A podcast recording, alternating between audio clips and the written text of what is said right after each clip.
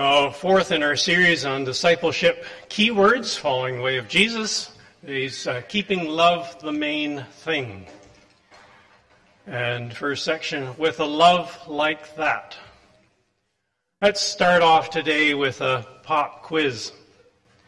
Uh, can you name the song that launched the Beatles into stardom in Britain and was their first single released in the U.S.?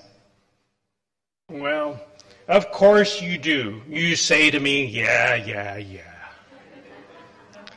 Well, that did become their catchphrase at the time. And in fact, some parts of Europe they were referred to as the yeah yeahs. Hmm. But what was the name of the song?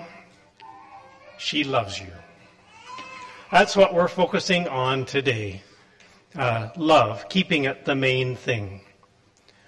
The fourth saying in the way of Jesus is, I'm learning to love God and love others. But is this kind of love the same as what the Beatles and other pop singers are singing about? Well, the chorus of She Loves You is well known and pretty simple and repetitive. The verses actually get beyond romantic fluff and physical chemistry to issues that really have potential to get in the way of actual sincere love. Verse 2 See, she said you hurt her so, she almost lost her mind, but now she said she knows you're not the hurting kind. Hmm. Hurt does occur in relationships. Pain makes us not want anything to do with the person who hurts us. We draw back. We want to keep a safe distance. How can healing occur? Hurt makes us enemies instead of friends. Verse 3 adds more depth. You know it's up to you. I think it's only fair. Pride can hurt you too. Apologize to her. Wow. You mean the Beatles actually talked about pride and apologizing? And in a song that went on to become their best selling song during the whole 1960s? How does pride get in the way of loving? Self resists being humbled. We hate to admit we were wrong, even though we know everyone makes mistakes. But when hurt has been caused, someone's got to pay. We need to make amends, even if that means lowering ourselves to confront honestly our faults and fess up to the other person, so the relationship can indeed return to a state of fairness and and justice. We call it being on good terms. If She Loves You was the Beatles' biggest hit of the first decade, uh, God loves you would be one of the most basic truths of the Christian gospel. You can turn to the person beside you or behind you or near you and say, God loves you. Let's look at the centrality of love more closely. The next section Christianity's essential love as foremost. For some reason, my app isn't working, so I'll try restarting that again. Baden Powell, founder of uh, Boy Scouts and Girl Guides, used to say, if it's not fun, it's not scouting. Similarly, we might say, if it's not loving, it's not Christian. Jesus and the New Testament writers put love squarely at the center of the Christian faith. 1 John 4:16 says, "God is love. Whoever lives in love lives in God and God in him." John is asserting through the Holy Spirit that God's very essence, the, the heartbeat of God's nature, is love. Probably Christianity's best known verse, John 3:16 begins, God so loved the world. Oh, I've heard uh, a recent podcast, uh, probably one of the better known verses of Christianity these days is getting to be judge not, that you be not judged. But that's a topic for another day. Jesus, God's unique Son, the divine incarnate, lived among us as a model of love teaching, healing, feeding, caring, and at the end, dying to become a perfect substitute for sinners. Jesus giving of himself for us in our place at the cross defines for us what real love is truly about. 1 John 4 9. This is how God showed his love among us. He sent his one and only Son into the world that we might live through him. In Romans 5 8. For God demonstrates his own love for us in this. While we were still sinners, Christ died for us. Jesus spelled out for us how key love is for his followers, the, the kind of love that he demonstrated at the cross. John 15:12. My command is this: love each other as I have loved you. Greater love has no one than this that he lay down his life for his friends. What constitutes great love in Jesus' eyes? Laying down your life for others. Acting in love is the primary command for a Christian. You just saw John 15:12. Jesus calls it my command. A few verses later, he reiterates for emphasis, John 15:17. This is my command: love each other. Could he have made it any simpler? Okay, three words. What are the three words? Last three words there on the screen love each other. That's Jesus' command. In Luke 10, where we find the story of the Good Samaritan, the context has to do with what commands are the most important ones. An expert in the Jewish law asked the following to test Jesus. Luke 10, 25 to 28. Teacher, what must I do to inherit eternal life? What is written in the law? He replied. How do you read it? He answered, Love the Lord your God with all your heart and with all your soul and with all your strength and with all your mind, and love your neighbor as yourself. You've answered correctly, Jesus replied. Do this and you will live. In a similar setting in Matthew 22, Jesus adds, All the law and the prophets hang on these two commandments. Hanging or depending or swinging on them like a door on a couple of hinges. If it's not loving, it's not Christian. Jesus clearly wanted love to be an identifying factor for his followers, something that would set them apart, make them stand out. John 13, 34 and 35. A new command I give you love one another. As I have loved you, so you must love one another. By this all men will know that you're my disciples if you what? Love one another. The context here is the evening he was betrayed and would be crucified the next day. The evening he washed his disciples' feet in the lowly style of a servant. Not mere emotion or feeling, love in action that would stamp them as his followers. Tertullian of Carthage was a Christian author who lived from 160 to 220 AD, so about the end of the second century. He wrote, it's our, it is our care for the helpless, our practice of loving kindness that brands us in the eyes of many of our opponents. Look, they say, how they love one another. Look how they are prepared to die for one another. End quote. Hmm. Would our neighbors say that about our church today? Is our love gauge reading anywhere near that? The Apostle Paul singled out love as the most enduring of the primary features of the Christian faith. 1 Corinthians 13 13. And now these three remain faith, hope, and love. But the greatest of these is what? Love. You're getting it. In fact, in that famous love chapter, Paul began by asserting that without love, we are a net zero, regardless of other spiritual things we might boast in. 1 Corinthians 13, 2 and 3.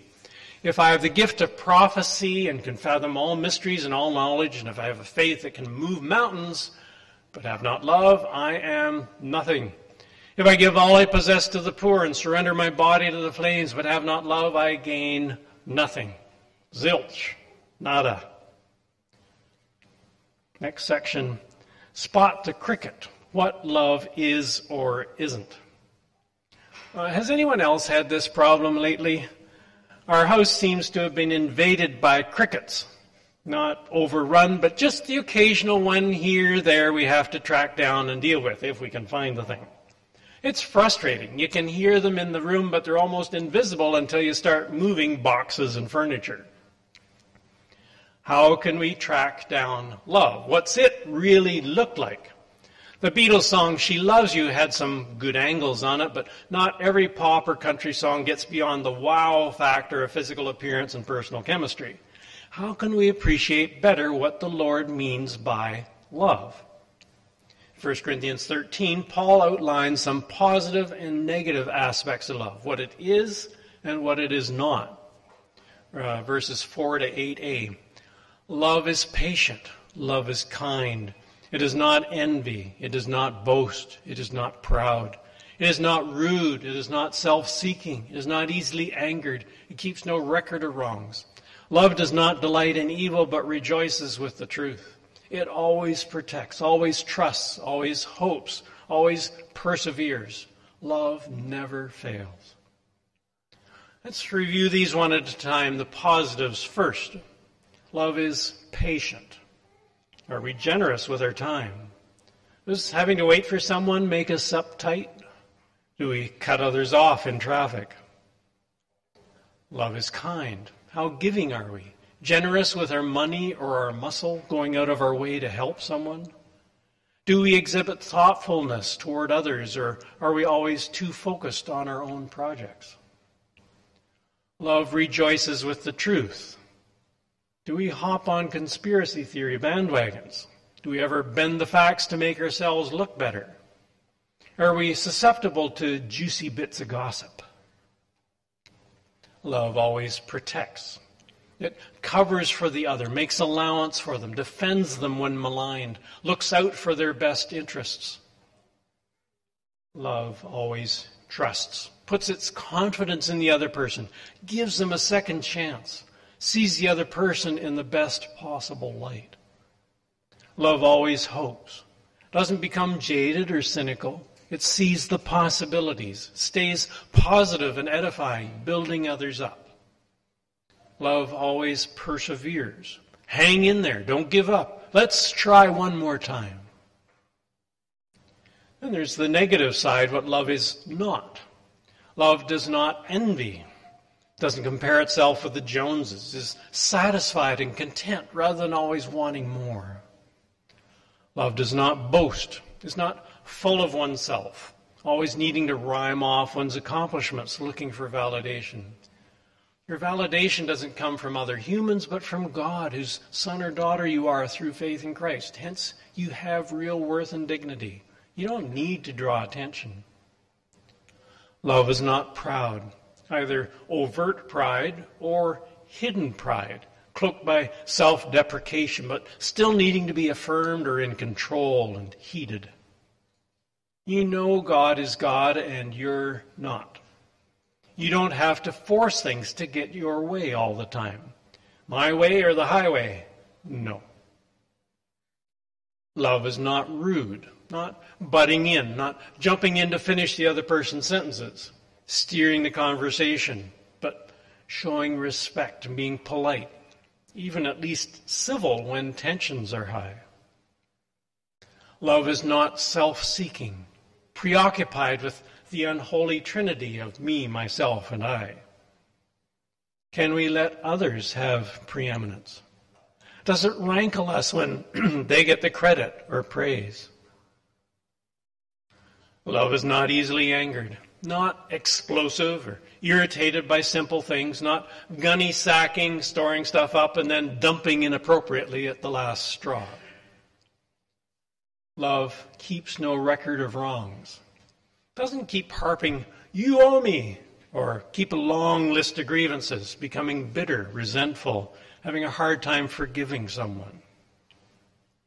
Love does not delight in evil careful about what we're viewing, not fascinated with oppression or injustice or bullying, not overly impressed with the bad guys, whether on the screen or in the news, not taking part in pornography or other practices that degrade others. Steer clear. For an example of love being kind and thoughtful, a young lady walked into a fabric shop, went to the counter, and asked the owner for some noisy, rustling white material. The owner found two such bolts of fabric, but was rather puzzled at the young lady's motives. Why would anyone want several yards of noisy material? Finally, the owner's curiosity got the best of him, and he asked the young lady why she particularly wanted noisy cloth. She answered, Well, you see, I'm making a wedding gown, and my fiance is blind. When I walk down the aisle, I want him to know when I've arrived at the altar so he won't be embarrassed. Such love the young woman had for her man. Pastor Phil Delso writes in the Way of Jesus handbook, and by the way, if you've still got it, the chapter 11 is what we're looking at this week. What does love mean? Doing good to someone with warmth and indeed. Love is an action word, more than a feeling, but it is a feeling. Love touches us and moves us to get involved and care about and for someone else. And how do I love others? How did Jesus treat others? the poor, the weak, the proud, the self righteous, by serving them, doing good to them with warmth and intent. Scripture defines what love means in 1 John 3:16. This is how we know what love is. Jesus Christ laid down his life for us, and we ought to lay down our lives for our brothers.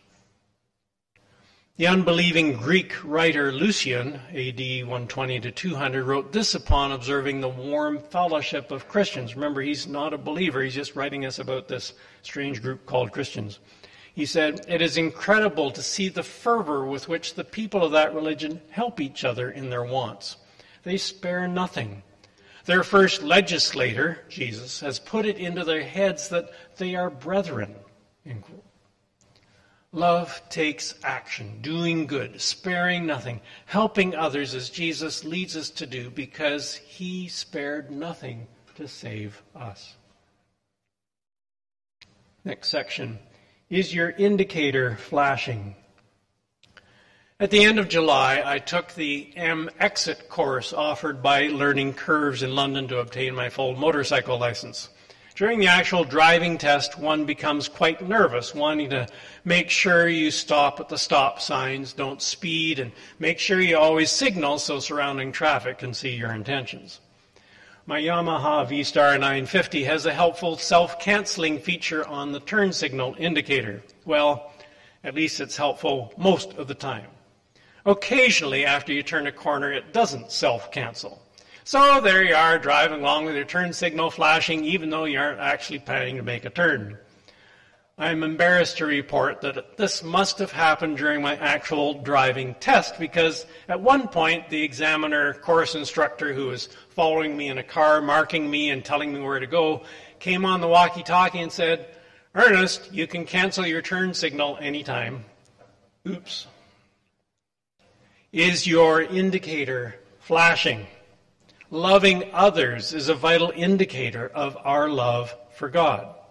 Discussing Luke 10, Pastor Phil notes Jesus does something revolutionary. He inseparably connects loving others and loving God. These are not separate things, but the one is the evidence of the other. Jesus weds two scriptures, Deuteronomy 6, 4 and 5 and Leviticus 19, 18.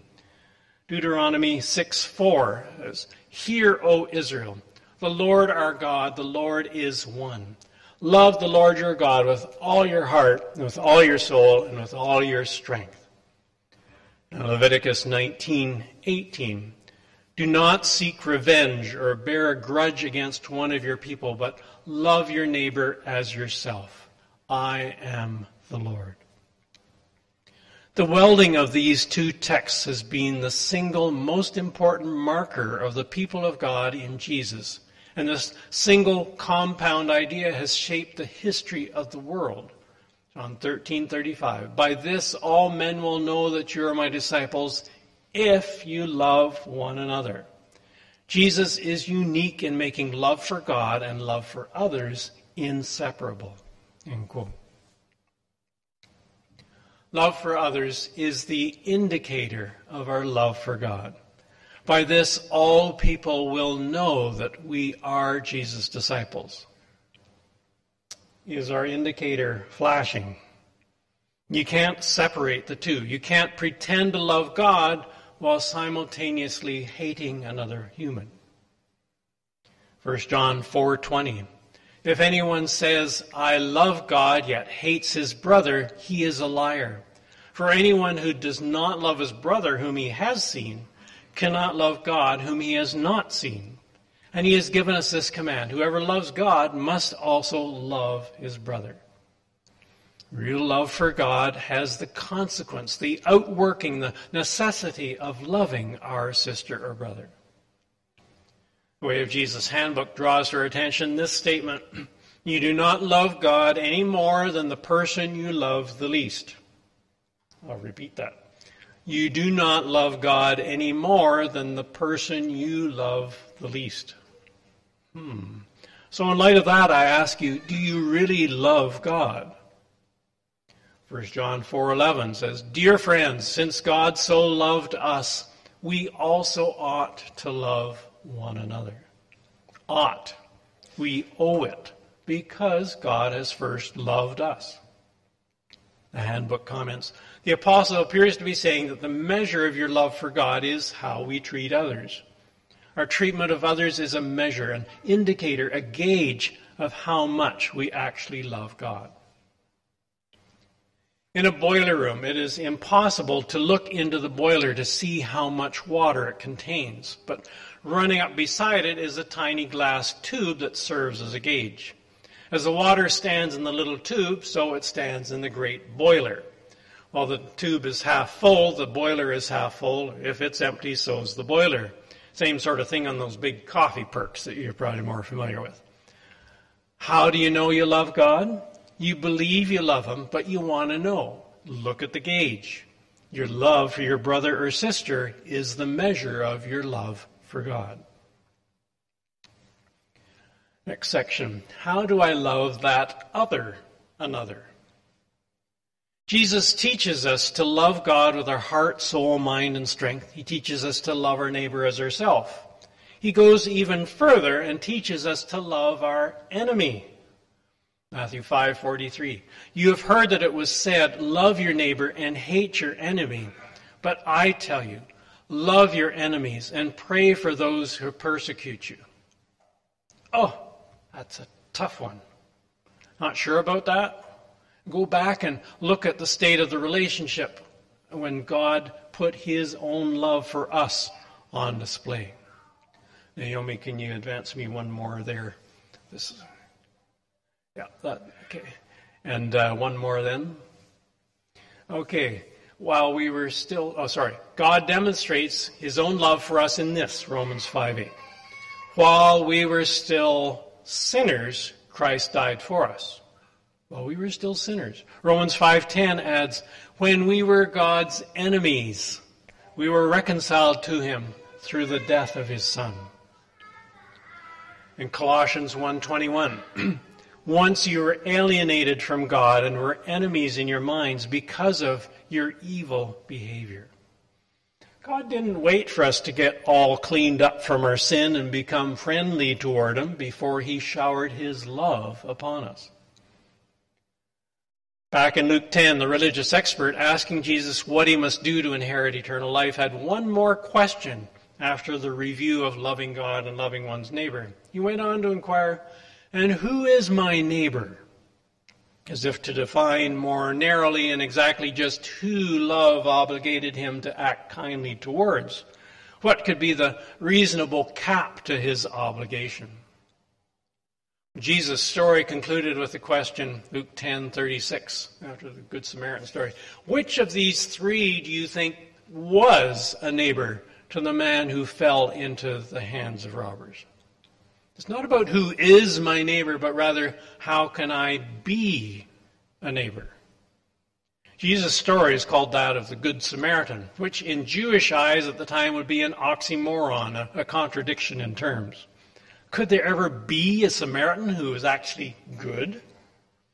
The hostility between Jews and their northern neighbors went back centuries. After the northern kingdom of Israel was conquered by Assyria in 722 BC, the peoples that were left intermarried with those imported by the imperial power. So Jews viewed Samaritans as impure half breeds. John Hyrcanus destroyed the Samaritan temple on Mount Gerizim about 112 BC, which really finalized the breach between the two groups. Uh, if the United States bombed our parliament buildings, do you think we would be very friendly towards them? Was that sort of thing. The, the Judeans burned the temple of the northern Samaritans. So when Jesus makes the hero of the story that helped the man left at the side of the road half dead, beaten by robbers, not the Jewish priest or the Jewish Levite, but a despised Samaritan. Hmm. This must have stuck in the craw of many of his hearers. Yes, we are called to love that other another, the Samaritan, that person with whom we have a history. Here in Canada, it's easy for us to say Good Samaritan, but what about our own prejudices? Are we really able to truly love those who are unlike us? In 2015, then Chief Justice of Canada, the Right Honourable Beverley McLachlin, recalled our own sorry history of discrimination at an annual lecture on pluralism. Chief Justice McLachlin said, In the 19th century, we welcomed Chinese men to build our railroads, dangerous and arduous work, but denied them the right to bring their wives and families unless they paid a head tax, a tax which remained on the books until 1923. When Jews fleeing the Holocaust in 1939 aboard the St. Louis sought refuge in Canada, we turned them away. Denied entry here in the United States, they returned to Europe, where many of them perished. When Japan bombed Pearl Harbor in World War II, we dispossessed the Japanese population of British Columbia of their homes and businesses and locked them up in camps.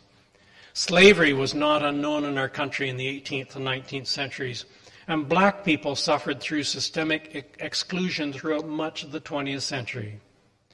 The most glaring blemish on the Canadian historic record relates to our treatment of the First Nations that lived here at the time of colonization. An initial period of cooperative interreliance, grounded in norms of equality and mutual dependence, was supplanted in the 19th century by the ethos of exclusion and cultural annihilation. Early laws forbade treaty Indians from leaving allocated reservations. Starvation and disease were rampant. Indians were denied the right to vote.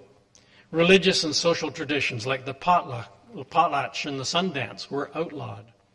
Children were taken from their parents and sent away to residential schools where they were forbidden to speak their native languages, forced to wear white man's clothing, forced to observe Christian religious practices, and not infrequently subjected to sexual abuse.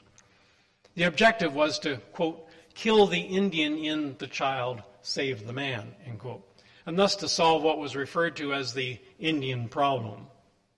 Canada's first Prime Minister, John A. Macdonald, explained the policy as follows. He said, The great aim of our legislation has been to do away with the tribal system and to assimilate the Indian people in all aspects with other inhabitants of the Dominion as speedily as they are fit for change. Indianness was not to be tolerated. Rather, it must be eliminated. In the buzzword of the day, assimilation. In the language of the 21st century, cultural genocide. End quote then Chief Justice McLachlin. We do have blemishes on our history when it comes to how we view those who appear unlike us. It's not unusual to be at least slightly apprehensive, if not fearful, of those who appear different from us, sound unlike us, whose customs are not ours. Yet Jesus makes the Samaritan the hero of the story. God reconciled us to himself while we were still enemies, foreigners to grace, aliens from his kingdom. But that same sacrificial love that drove his son to die for our sins, to put things right and make us acceptable before his holiness, pours into our hearts to love others, however strange or foreign they may seem to us. It's not easy. You have to make yourself love others sometimes. It's an act of obedience. Repeatedly, Scripture links love with obedience. Jesus said, John 14, 15 to 21, If you love me, you will obey what I command. Whoever has my commands and obeys them, he is the one who loves me. He who loves me will be loved by my Father, and I too will love him and show myself to him. Later, the Apostle John wrote 1 John 2 5 and 5 3. But if anyone obeys his word, God's love is truly made complete in him. This is love for God, to obey his commands. And his commands are not burdensome. Not burdensome because we have an internal helper. As we just read, Jesus will love us and show himself to us. Romans 5 5.